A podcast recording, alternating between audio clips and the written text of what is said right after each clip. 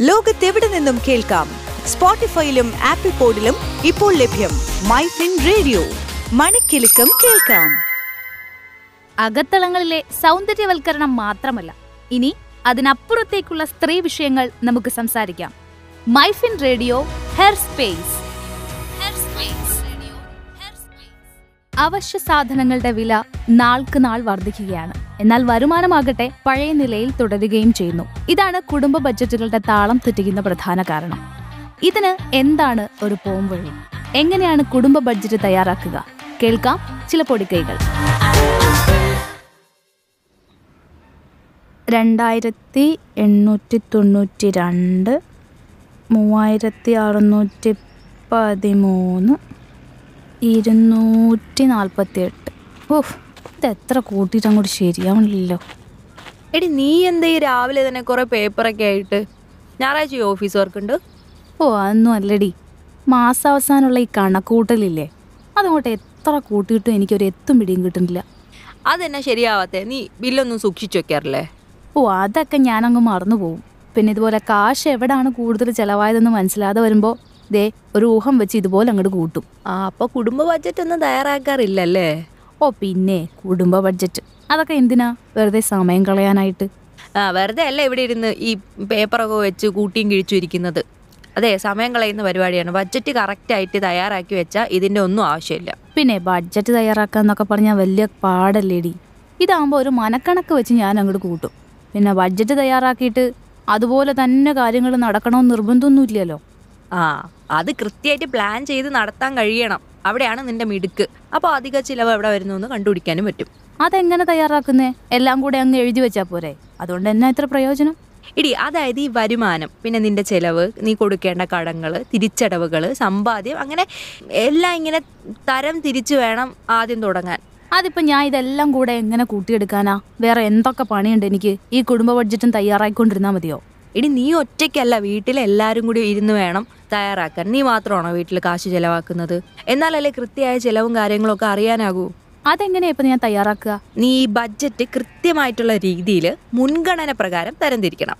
ഭക്ഷണം വീടുമായിട്ട് ബന്ധപ്പെട്ട നിന്റെ ചിലവുകൾ വാടക നിങ്ങൾ വാങ്ങുന്ന വസ്ത്രത്തിന്റെ ചിലവ് യൂട്ടിലിറ്റി ബില്ലുകൾ വിദ്യാഭ്യാസം ഗതാഗതം വിനോദം ആരോഗ്യം പിന്നെ എന്തെങ്കിലും എമർജൻസി ഫണ്ട് ഇവയെല്ലാം കൃത്യമായിട്ട് തരംതിരിച്ചുള്ള വരുമാനം നീ വകയിരുത്തണം. ഇതൊക്കെ തരംതിരിക്കുന്നില്ലെങ്കിലും ഞാൻ ചിലവാക്കുന്നില്ല കറക്റ്റായിട്ട് അപ്പോൾ അത് അങ്ങനെ അങ്ങ് പോയാൽ പോരെ. ആ അത് അങ്ങനെ പോരാ. ആകെ വരുമാനം നമ്മൾ ആദ്യം കണക്കാക്കണം. അതാണ് ഈ ബഡ്ജറ്റിന്റെ പ്രധാന ഘട്ടം എന്ന് പറയുന്നത് തന്നെ. മാസത്തിലെ ആകെ മൊത്തം വരുമാനം വേണം എല്ലാം കൂടി നമ്മൾ കൂട്ടി വെക്കേണ്ടത്. ആ ഓക്കെ ഓക്കെ. അപ്പൊ പ്രധാനമായിട്ടുള്ള വരുമാനമൊക്കെ കൂട്ടിയാ പോരെ? പോരെ പോരെ പോരെ. എല്ലാ വരുമാന സ്രോതസ്സുകളും പരിഗണിച്ച് എന്ന് നീ ഉറപ്പുവരുത്തണം ചെറിയ വരുമാനം പോലും വിട്ടുപോകരുത് ചെറിയ വരുമാനോ? ചെറിയ വരുമാനം എന്ന് പറയുമ്പോൾ എടി നിനക്ക് ഓഫീസിൽ ജോലി കൂടാതെ തയ്യൽ പിന്നെ അതുപോലെ നീ കോഴി വളർത്തുന്നുണ്ട് പിന്നെ അതിന്റെ ഇടയിൽ മുട്ട വിൽപ്പന ഇതൊക്കെ അതിൽ കൂട്ടണം. ഇതൊക്കെ വരുമാനമാണല്ലോ. എടി ഇതൊക്കെ അന്നന്ന് എനിക്ക് വീട്ടു ചെലവ് കഴിയാനായി കിട്ടുന്നതല്ലേ? അതൊക്കെ ഇപ്പൊ കൂട്ടാൻ മാത്രം ഉണ്ടോ? എടി വേണം. അതല്ലേ? അതെല്ലാം ഉൾപ്പെടുത്തിയാലേ കൃത്യമായിട്ടുള്ള വരുമാനം അറിയാനാകൂ. എടി ഈ വിറ്റ് കിട്ടണതും മുട്ട വിൽപ്പനയും തയ്യലും ഇതൊക്കെ ഞാൻ അങ്ങനെ വരുമാനമായിട്ടൊന്നും ഇതുവരെ കൂട്ടിയിട്ടില്ല. ചെറിയൊരു തുകയല്ലേ? അത് ചിലവൊക്കെ അങ്ങ് കഴിഞ്ഞു പോകും. അത്ര തന്നെ. അതാ പ്രശ്നം. ഇനി ഇതൊക്കെ ഉൾപ്പെടുത്തിയിട്ട് കൃത്യമായിട്ടൊരു കണക്ക് ഉണ്ടാക്കണം വരവ് ചിലവ് താരതമ്യവും അതിനുശേഷം ഈ ബാലൻസ് നിർത്ത് നിർത്ത് നിർത്ത്. ഒരു കാര്യം ചോദിക്കട്ടെ? നമ്മുടെ ബഡ്ജറ്റ് ഈ ചെലവ് വരുമാനത്തിന്റെ ഒക്കെ കാര്യം നീ പറഞ്ഞല്ലോ. ചെലവ് വരുമാനത്തേക്കാൾ കൂടുതലാണെങ്കിൽ എന്ത് ചെയ്യും? ഇതൊക്കെ കൂട്ടിയിട്ട് വല്ല കാര്യമുണ്ടോ? ആ അത് നമുക്ക് രണ്ട് രീതിയിൽ ബാലൻസ് ചെയ്യാൻ പറ്റും. ആ എങ്ങനെ? ആദ്യമായിട്ട് വരുമാനം വർദ്ധിപ്പിക്കുക. അധിക വരുമാനം ഉണ്ടാക്കാൻ വേണ്ടിയിട്ട് ഈ സൈഡ് ബിസിനസ് ഉണ്ടല്ലോ. പ്രത്യേകിച്ച് നമ്മുടെ സ്ത്രീകൾ ചെയ്യുന്ന തുന്നൽ കളിപ്പാട്ട നിർമ്മാണം വീട്ടിൽ തയ്യാറാക്കുന്ന ഭക്ഷണങ്ങൾ വിൽക്കുന്നത് ട്യൂഷൻ പശു പിന്നെ കോഴി വളർത്തൽ പച്ചക്കറി കൃഷി എന്നിവയൊക്കെ നോക്കണം. നിന്നെ സംബന്ധിച്ച് ഈ പറഞ്ഞതിലൊക്കെ കുറേയൊക്കെ നീയും ചെയ്യുന്നുണ്ടല്ലോ. അതുപോലെ സമയം പോലെ എന്തെങ്കിലുമൊക്കെ ചെയ്യണം. രണ്ടാമതായിട്ട് ഈ അനാവശ്യ ചിലവ് ഒഴിവാക്കുക. അത് ഭയങ്കര പ്രധാനപ്പെട്ട കാര്യമാണ്. അനാവശ്യമായിട്ട് ചെലവാക്കാൻ മാത്രം പറയാനൊന്നും ഇല്ലല്ലോ. നമ്മളെല്ലാരും തന്നെ ഇപ്പോൾ ആവശ്യത്തിനല്ലേ പൈസ ചെലവാക്കുന്നത്? നിങ്ങൾ പുറത്തുനിന്ന് എല്ലാവരും കൂടി ഒരു ഒരാഴ്ചയിൽ എത്ര ദിവസം ഭക്ഷണം കഴിക്കും? അതിപ്പോ അങ്ങനെ കൃത്യമായിട്ട് കണക്കൊന്നുമില്ല. ചിലപ്പോൾ ഞാൻ ഓഫീസ് കഴിഞ്ഞ് വരാൻ വൈകുവാണെങ്കിൽ ഞാൻ പുറത്തുനിന്ന് ചിലപ്പോൾ കഴിക്കും. മക്കളെ ട്യൂഷൻ കഴിഞ്ഞ് വരാനാണെങ്കിൽ അങ്ങനെ അങ്ങനെ അങ്ങനെ. ആ അതൊക്കെ ഒഴിവാക്കണം. പൂർണമായിട്ട് അല്ലെങ്കിൽ പോലും നിങ്ങൾ അത് നിയന്ത്രിക്കണം. റെഡിമെയ്ഡ് ഭക്ഷണവും ഹോട്ടൽ ഭക്ഷണവും. അതൊക്കെ ഒരു കുറച്ചൊക്കെ തന്നെ നിങ്ങളൊന്ന് ഒഴിവാക്കിയാൽ നിങ്ങൾക്ക് കുറച്ച് രൂപ മിച്ചം മേടിക്കാൻ പറ്റും. പിന്നെ അതുപോലെ തന്നെ സിനിമ പിന്നെ ഈ വാങ്ങുന്ന മാസികകൾ ഇതൊക്കെ നിയന്ത്രിക്കണം. എന്ന് വെച്ചാൽ കൺട്രോൾഡ് ആയിട്ട് ഉപയോഗിക്കണം. അയ്യോ എടി അതൊക്കെ ഒറ്റയടിക്ക് എങ്ങനെയാ ഒഴിവാക്കുന്നേ? എടി അതല്ലേ പറഞ്ഞത്? ഒഴിവാക്കണ്ട. വേണ്ടവയും വേണ്ടാത്തവയും ഈ പാൾ ചിലവുകളൊക്കെ നീ കൃത്യമായിട്ട് തരം തിരിച്ചു വെക്കണം ആദ്യം. എന്നിട്ട് അത് വരുതിയിൽ നിർത്തണം. അത്ര തന്നെ. പിന്നെ? ഇത്രയും നേരം ചിലവിന്റെ കാര്യം തന്നെയല്ലേ പറഞ്ഞുകൊണ്ടിരുന്നത്. ഇനിയിപ്പോൾ സമ്പാദ്യം എന്നത് ഒഴിച്ചുകൂടാനാകാത്ത ഒന്നാണല്ലോ. എത്ര ചെറിയ വരുമാനമുള്ളവരാണെങ്കിലും ഒരു വീതം മാറ്റി വയ്ക്കുക എന്നത് വളരെ പ്രധാനപ്പെട്ട കാര്യമാണ്. ഈ അടിയന്തര സാഹചര്യങ്ങളിലൊക്കെ എന്തെങ്കിലുമൊക്കെ എടുത്ത് ഉപയോഗിക്കാനുള്ളതല്ലേ ഈ തുക? ബെസ്റ്റ് മാസം ഓരോ ചിലവും എങ്ങനെയൊക്കെയോ തട്ടിമുട്ടിയും പോകുന്നു എന്നല്ലാതെ മിച്ചം പിടിക്കാനൊന്നും പറ്റില്ലടി.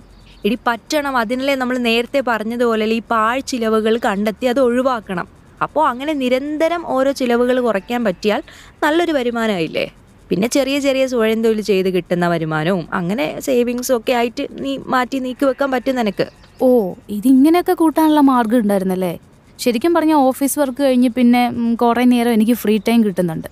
ആ സമയത്താണ് ഞാൻ ഈ തുന്നലും കോഴിയുടെ പുറയും പശുവിനെ വളർത്തലും ഒക്കെ ആയിട്ട് ഞാനിങ്ങനെ നടക്കൽ. പക്ഷേ ഈ പറഞ്ഞത് വെച്ച് നോക്കുമ്പോൾ എനിക്ക് ഇത് തന്നെ ഒരു എക്സ്ട്രാ വരുമാനം മാർഗം ആക്കാവുന്നതേ ഉള്ളൂ. ഞാൻ ഈ ചെയ്യുന്ന എക്സ്ട്രാ പണിക്കൊക്കെ കിട്ടുന്നത് സേവിങ്സും ആക്കാം അല്ലേ? പിന്നല്ലാതെ അങ്ങനെ വേണം. അങ്ങനെ ഓരോ ഓരോ മാസവും നമുക്ക് വരുമാനം കൂട്ടി കൂട്ടി പിന്നെ പതുക്കെ പതുക്കെ അതിങ്ങനെ നിക്ഷേപിച്ചു തുടങ്ങണം. കൂടുതൽ സേവ് ചെയ്യുക കുറച്ച് ചിലവാക്കുക ആ ഒരു രീതിക്ക് നിങ്ങൾ ശീലിക്കണം. പിന്നെ അങ്ങനെ ചെറിയ നിക്ഷേപങ്ങൾ വഴി fixed deposit P P F R D tax free bonds എന്നിവയൊക്കെ നമുക്ക് നിക്ഷേപിച്ച് വരുമാന മാർഗം ഉണ്ടാക്കിയെടുക്കാന്നേ. ആ ആ ഈ പറഞ്ഞ സാധനം ഞാൻ കേട്ടിട്ടുണ്ട്. ഈ ഓഹരി എസ് ഐ പി ഇതൊക്കെ എന്റെ ഓഫീസിൽ ആരൊക്കെയോ ഇങ്ങനെ പറയുന്നത് ഞാൻ കേട്ടിട്ടുണ്ട്. അങ്ങനെ നമുക്കും ഭാവിയിൽ എന്തെങ്കിലുമൊക്കെ വരുമാനം ഉണ്ടാക്കാം അല്ലേ? ആ അത് തന്നെ കാര്യം. കൃത്യമായിട്ട് പ്ലാൻ ചെയ്ത് ഒരൊറ്റ കാര്യം ചെയ്താൽ നമുക്ക് എവിടെയാണ് ചിലവ് കൂടുതൽ എവിടെ നമ്മൾ വരുമാനം കണ്ടെത്തണം? എന്നൊക്കെ നമുക്ക് കണ്ടെത്താൻ പറ്റും. അങ്ങനെ തന്നെ ഒരു നല്ല തുക നമുക്ക് ഈ പാഴ് ചിലവുകളൊക്കെ ഒഴിവാക്കിയിട്ട് ഒരു മാസം സേവ് ചെയ്ത് വെക്കാൻ പറ്റും. ഈ കുടുംബ ബഡ്ജറ്റ് തയ്യാറാക്കുന്നതിലൂടെ ഇത്രയൊക്കെ കാര്യങ്ങൾ പ്ലാൻ ചെയ്യാൻ പറ്റുമായിരുന്നില്ലടി. ഞാൻ വെറുതെ ഓരോ മാസവും തല പുകഞ്ഞ് അവിടെ ഇവിടെയൊക്കെ എഴുതി വെച്ച് മാസം അവസാനം അധിക ചെലവായിരുന്നു മിച്ചം. ഇനിയിപ്പോ അതൊക്കെ ഏതാണ്ട് എനിക്ക് കൺട്രോൾ ചെയ്യാൻ പറ്റുന്ന നീ പറഞ്ഞ വഴിയിലൂടെയൊക്കെ എനിക്ക് തോന്നുന്നേ.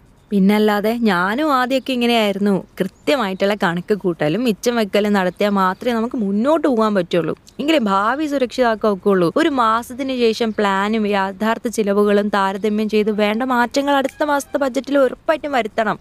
പിന്നെ ഇത് ഞാനിപ്പോൾ പറഞ്ഞതുകൊണ്ട് ഈ മാസം മാത്രം കൂട്ടിയിട്ട് കാര്യമില്ല കേട്ടോ. നീ ഇത് തുടർച്ചയായിട്ട് കൊണ്ടുപോകണം. അതൊരു സ്ഥിരം കാര്യമായിട്ട് നീ തുടർന്ന് പൊക്കോണ്ടിരിക്കണം.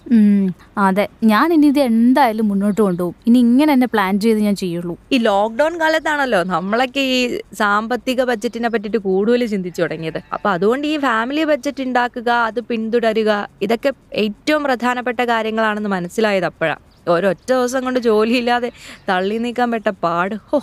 ഓ സത്യം. അതൊന്നും എനിക്ക് ഓർക്കാൻ കൂടി വയ്യ.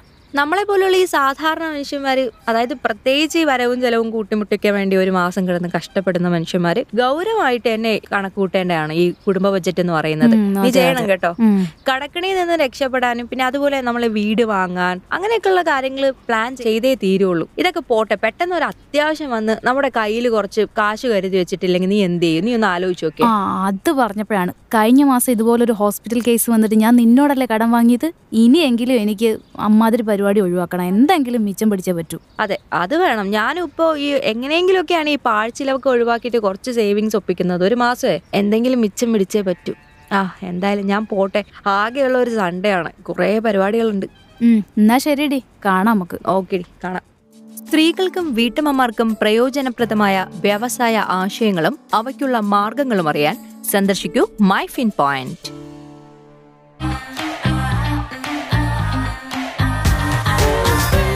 ലോകത്തെവിടെ നിന്നും കേൾക്കാം? സ്പോട്ടിഫൈയിലും ആപ്പിൾ പോഡിലും ഇപ്പോൾ ലഭ്യം മൈ ഫിൻ റേഡിയോ. മണിക്കെലക്കം കേൾക്കാം.